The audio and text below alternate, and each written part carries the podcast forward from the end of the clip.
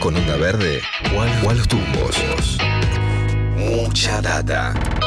De 9 a 11 por Nacional Rock. Yo llevo, llevo en mis oídos la más maravillosa música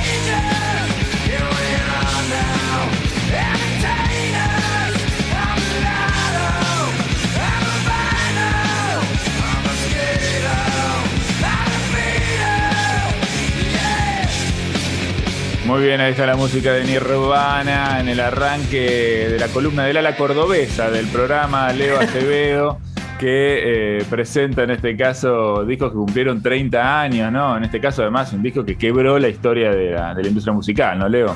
Así es, y vamos a hablar de discos que fueron publicados hace 30 años, eh, hablamos de discos publicados en el año 1991, tenemos que empezar hablando con el disco que vino a patear el tablero de la música ya por el año 1991 Estamos hablando de Nevermind, el disco, el segundo disco de Nirvana. Recordemos que Nirvana venía de este, grabar un disco que les había costado apenas 606 dólares con 17 centavos. Eso dice la factura que les pasó Jack Endino por la grabación de Bleach, el primer disco de, Nirvana, un disco que pagó un amigo de ellos que se llamaba Jason Everman y a quien por haber pagado el disco lo hicieron figurar como guitarrista de la banda sin haber grabado absolutamente ninguna guitarra en ese disco. Después sí, en algunas fechas metió algunas guitarras, este fue como una especie de segundo guitarrista de la banda, pero en realidad figura como guitarrista de, Nirvana en, en, la ficha técnica de Bleach solamente por haber puesto la guita los 606 dólares con 17 centavos que costó grabar ese disco. Y bueno, Nevermind es eh, el, disco que hace que esta banda, Under, esta banda del norte de los Estados Unidos, de un lugar perdido de los Estados Unidos como es Seattle, este, llegara al gran público y a través de un sello de las Majors, ¿no? De Giffen Records, porque ese disco, Bleach, el primer disco de Nirvana, había salido por un sello de, su ciudad natal, digamos, de, Seattle, un sello sub pop, un sello independiente, y acá habían pegado un contrato con Geffen Records, un poco este, gracias a las gestiones de sus amigos de Sonic Youth que les aconsejaron este, firmar con Geffen. Y en el sello esperaban que Nevermind vendiera 250 mil copias, como mucho. Dijeron, bueno, vamos a poner unas fichas a esta banda de Seattle que, bueno, tiene, tiene potencial, pero no creemos que más de 250 mil copias vendan este, de este disco. Salió en septiembre del 91 y para enero del 92 ya había desbancado a Dangerous, el, disco de Michael Jackson del puesto número uno del ranking de la Billboard. Y este, terminó vendiendo 30 millones de copias en todo el mundo ese disco de la banda que el disco anterior solamente les había costado 606 dólares y 17 centavos. Recordemos 1991, cuando hicimos este, mm, los discos del año 2001, hablábamos que, mm, comentábamos que 2001 había sido, sobre todo acá en Argentina, un año muy particular. Y el 91 no le va en saga, ¿eh? por ejemplo, el 91, este año de pleno, pleno menemismo, ¿no? En, en marzo se dictaba la ley de convertibilidad. Este, digamos, Menem, Caballo, este, se terminaban los australes, venía el peso convertible, un peso, un dólar, una ley que aguantó hasta diciembre del 2001, justamente este, cuando se fue todo, esa, esa cuestión de la convertibilidad, esa, esa esa cosa citada atada con piolines y que nos costó tanto, finalmente se desmoronaría 10 años después. En abril, el 19 de abril, un chico llamado Walter Bulacio iba a ver a los redondos y terminaba en una comisaría y terminaba siete días después, una semana después, muriendo en el hospital producto de los golpes que recibió de parte de la Yuta, ¿no? En mayo este, hablábamos recién del menemismo, uno de los primeros en denunciar este, algunas prácticas corruptas del menemismo fue el director de cine y este, político Pino Solanas. El 22 de mayo él, por decir que el menemismo era una cueva de ladrones, este, lo balearon a la salida de un laboratorio donde él estaba este, trabajando en, su, en lo que iba a ser su siguiente película, El viaje. Una película que también denuncia de alguna manera este, las políticas del menemismo por aquellos días. Y en junio asumía como presidente de la Federación Rusa Boris Yeltsin, es decir, se terminaba directamente, se terminaba la, Unión Soviética y pasaba a ser la Federación Rusa con Boris Yeltsin a la cabeza, un personaje que acá nosotros conocemos como Tony Sorete, ¿no? Manager de rock, este, aquellos que hayamos visto este, algunas temporadas del programa de Diego Capusotto este, lo recordamos a, Boris Yeltsin como este, haciendo de Tony Solete manager de rock. Pero ¿qué pasaba este, en 1991 por acá, por Argentina? Nevermind era un disco con un bebé en la tapa. Pasemos a un disco argentino con dos chicos en la tapa.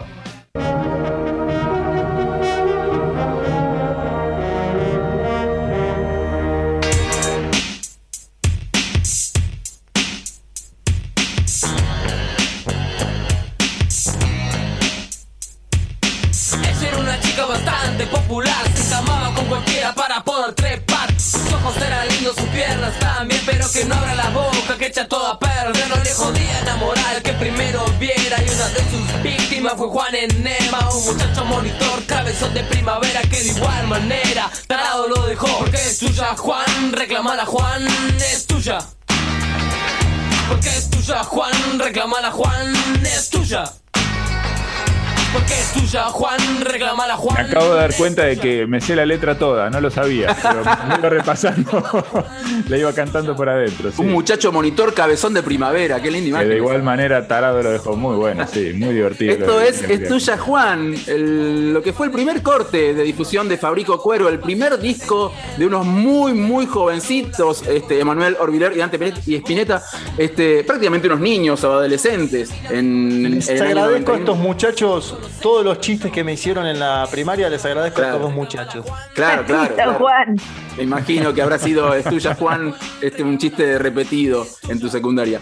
Este, en ese momento, em, eh, Emanuel Orbiler y antes Pineta, es decir, Iria Curiaquian de Valderramas, eran prácticamente las mascotas del rock argentino. Se los veía este, aparecer, por ejemplo, como invitados en los shows de Charlie García en Ferro, este, haciendo Fabrico Cuero mezclado con el rap del exilio, ahí subiéndose al, escenario grande este, y fogueándose con las ligas mayores. También aparecían en shows de Fito Páez. Bueno, eran este, los chicos que mm, los, los, mm, eh, más grandes del, rock argentino tenían como mascotas.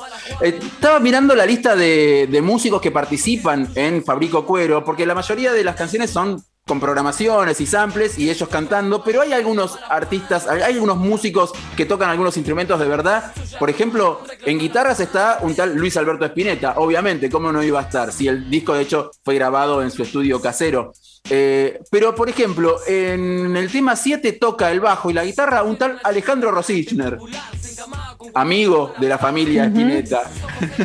Sí, bueno, este, es, como, es como el mismo pero otro, ¿no? O qué sé yo, no sé, o, por lo menos decía cosas que no pensaba en ese momento o al era revés. progresista en ese momento, ¿no? Después hizo, columnas con Mario Pergolini, me acuerdo Alejandro. Hizo un libro con Mario Pergolini, saquen una hoja también. Saquen una hoja se llamaba, sí, sí.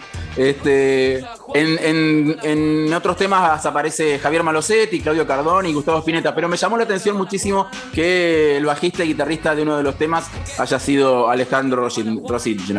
Para cerrar esta columna de discos que cumplen 30 años, este año un disco que este, los músicos grabaron, no digo engañados, pero medio que mm, se sorprendieron en plena grabación. Ellos tenían pensado que estaban grabando un demo, o por lo menos eso es lo que comentó hace unos días eh, Flavio Pastrello, el guitarrista de Los Brujos. Comentaba que cuando fueron invitados por Daniel Melero a grabar en el estudio, él tenía pensado que iban a grabar un demo y cuando iban ya varios temas dijo, pero ¿qué estamos haciendo? ¿Un demo o un disco? No, estamos haciendo un disco, le dijo Daniel Melero. Y ese disco se llamó Fin de Semana Salvaje, un disco que según figura en, la contratapa fue grabado en un fin de semana salvaje del mes de mayo de 1991. Lo que hacían los brujos, ellos mismos lo definían según un invento de Gabriel Guerrisi, el otro guitarrista, como beatcore, una mezcla entre los B-52 y los Deep Kennedys, ¿no? Una cosa así de, la energía y la, bronca del punk, pero con ganas de divertirse. Ellos siempre se compararon, o mejor dicho, compararon este disco, eh, la salida de este disco, la publicación de este disco en el año 91, como una especie de este, la dicha en movimiento revisitado, ¿no? Querían eh, de alguna manera que tuviera el mismo efecto que tuvo en su momento el primer disco de los Twists, ¿no? Digamos, romper un poco con cierta solemnidad que venía teniendo el rock este, argentino por esos días y este, hacer un disco así que sea divertido y bailable. Em, son muy graciosos los nombres que, adoptaron este, cada uno de los integrantes de los brujos para ese disco. Ellos lo fueron cambiando a lo largo de, su carrera. Cada disco tenían un, seudónimo diferente, pero en el primero, por ejemplo, Sergio Moreno este, se hacía llamar Petanga Gogó. Este, Kike Lid, el baterista, se hacía llamar Jimmy Nelson. Fabio Rey Pastrello se hacía llamar El Hermoso. Eh, Gabriel Guerrizi y el otro guitarrista se hacía llamar Ciderdalegao. Eh, Alejandro Lassi, uno de los cantantes, se llamaba Wilson RQ. Y Ricky Rúa, eh, el otro cantante, se llamaba Martirio del Corazón. Esos eran los, los seudónimos que usaban los brujos para este primer disco, que tenía como invitados a, obviamente, Daniel Melero en teclados y a Gustavo Cerati en guitarra en el tema Fin de Semana Salvaje, además de Vivi Telas, por ese entonces pareja de Daniel Melero, en tres canciones, Mi vestido floreado, Mi papi no te quiere y Monseñor Le Flip. Para cerrar entonces escuchemos el hitazo de ese disco. Si, hay, si, recordamos a los brujos todavía 30 años después, es justamente por esta canción, por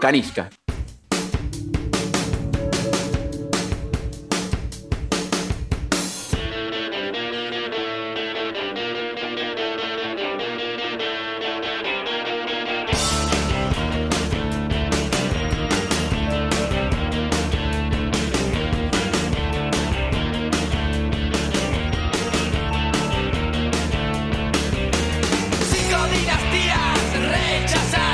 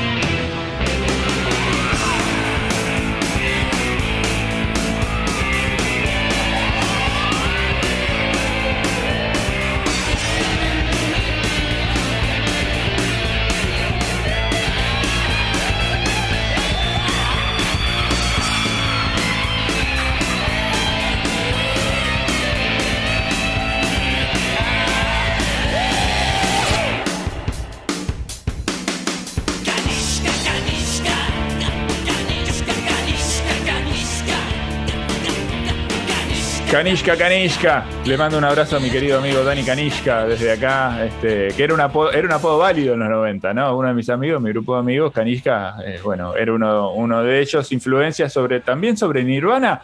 Eh, se habló de eso en algún momento, Leo, ya que Claro. la columna con Nirvana. Los Brujos fueron la banda invitada del show de Nirvana en Vélez allá del 30 de octubre del año 92 y hay quienes dicen que Kurt Cobain tomó nota del riff de Kanishka para componer una canción que saldría en el disco siguiente de la banda, en Inútero, que se llama Very Ape.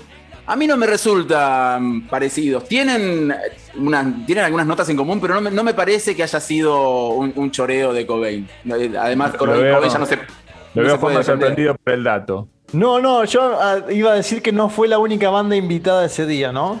En Vélez. Hubo otra más, una banda norteamericana. Ex- Ah, exacto. claro, Calamity que- Jane, por supuesto, que- sí, que la sí, pasaron que fue la que mal. provocó el enojo, ¿no? Obviamente. Claro. El maltrato del público argentino hacia esta banda provocó el enojo del Turco. Cobain, Que, que, decidió no tocar Smell Like Teen Spirit, el tema en con el que ningún abríamos momento la tocó, la amagó tres veces, creo. Amagá no tocarla, sí, pero no la tocaron finalmente. ay, no, ay, no la ay. tocaron. Qué malo que Sí, era. ¿eh? sí, sí. Estaba muy enojado Cobain por el, por el trato recibido por las chicas de Calamity Jane. No, obviamente, Digámoslo ahora, es verdad. 30 casi 30 años después, era una banda bastante mala. Yo no digo que eso. Que Pero eso no le podés tirar monedazos, ¿no? ¿no? le podés tirar monedazos. No, claro, la por eso digo, eso no justifica la agresión, pero era una banda que el, el- el- el estadio de Vélez les quedaba bastante grande. Y una gira mundial también les quedaba bastante grande. Pero bueno, eran amigas de Cobain y Cobain quiso darles una mano. Este, en ese sentido este, lo, lo bancamos. Pero Calamity Jane era una banda que le faltaba un poquito de, de- de training, me parece. Una costumbre que sigue extendida, ¿no? Sigue pasando todavía en los recitales que hay boludos que van a tirar cosas, es una cosa que no termina nunca. Yo me estaba acordando ahora del, del concierto, del último concierto del Indio en Tandil, por ejemplo, que le tiraron un zapatillazo y bueno, pues paró todo el show, se recontra calentó, puteó al nada, Capaz que el indio, se calienta mucho el indio y te, te- te dice, "Ven- vení al camarino, ¿por qué no venís al camarino? Te, te invita a pelear.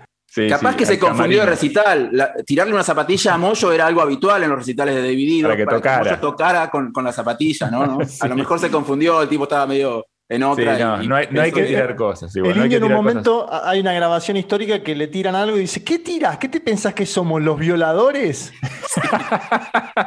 Muy gracioso. Bueno, muy bien. Acá el repaso de algunos discos que cumplieron 30 años de la mano Primera entrega, ¿eh? De Leo Acevedo, primera entrega de, bueno, no sabemos cuántas, ¿no? Ya averiguaremos cuántos capítulos tiene esta historia. Vamos. Mucha data. 937. Seguinos en Facebook, Nacional Rock 937.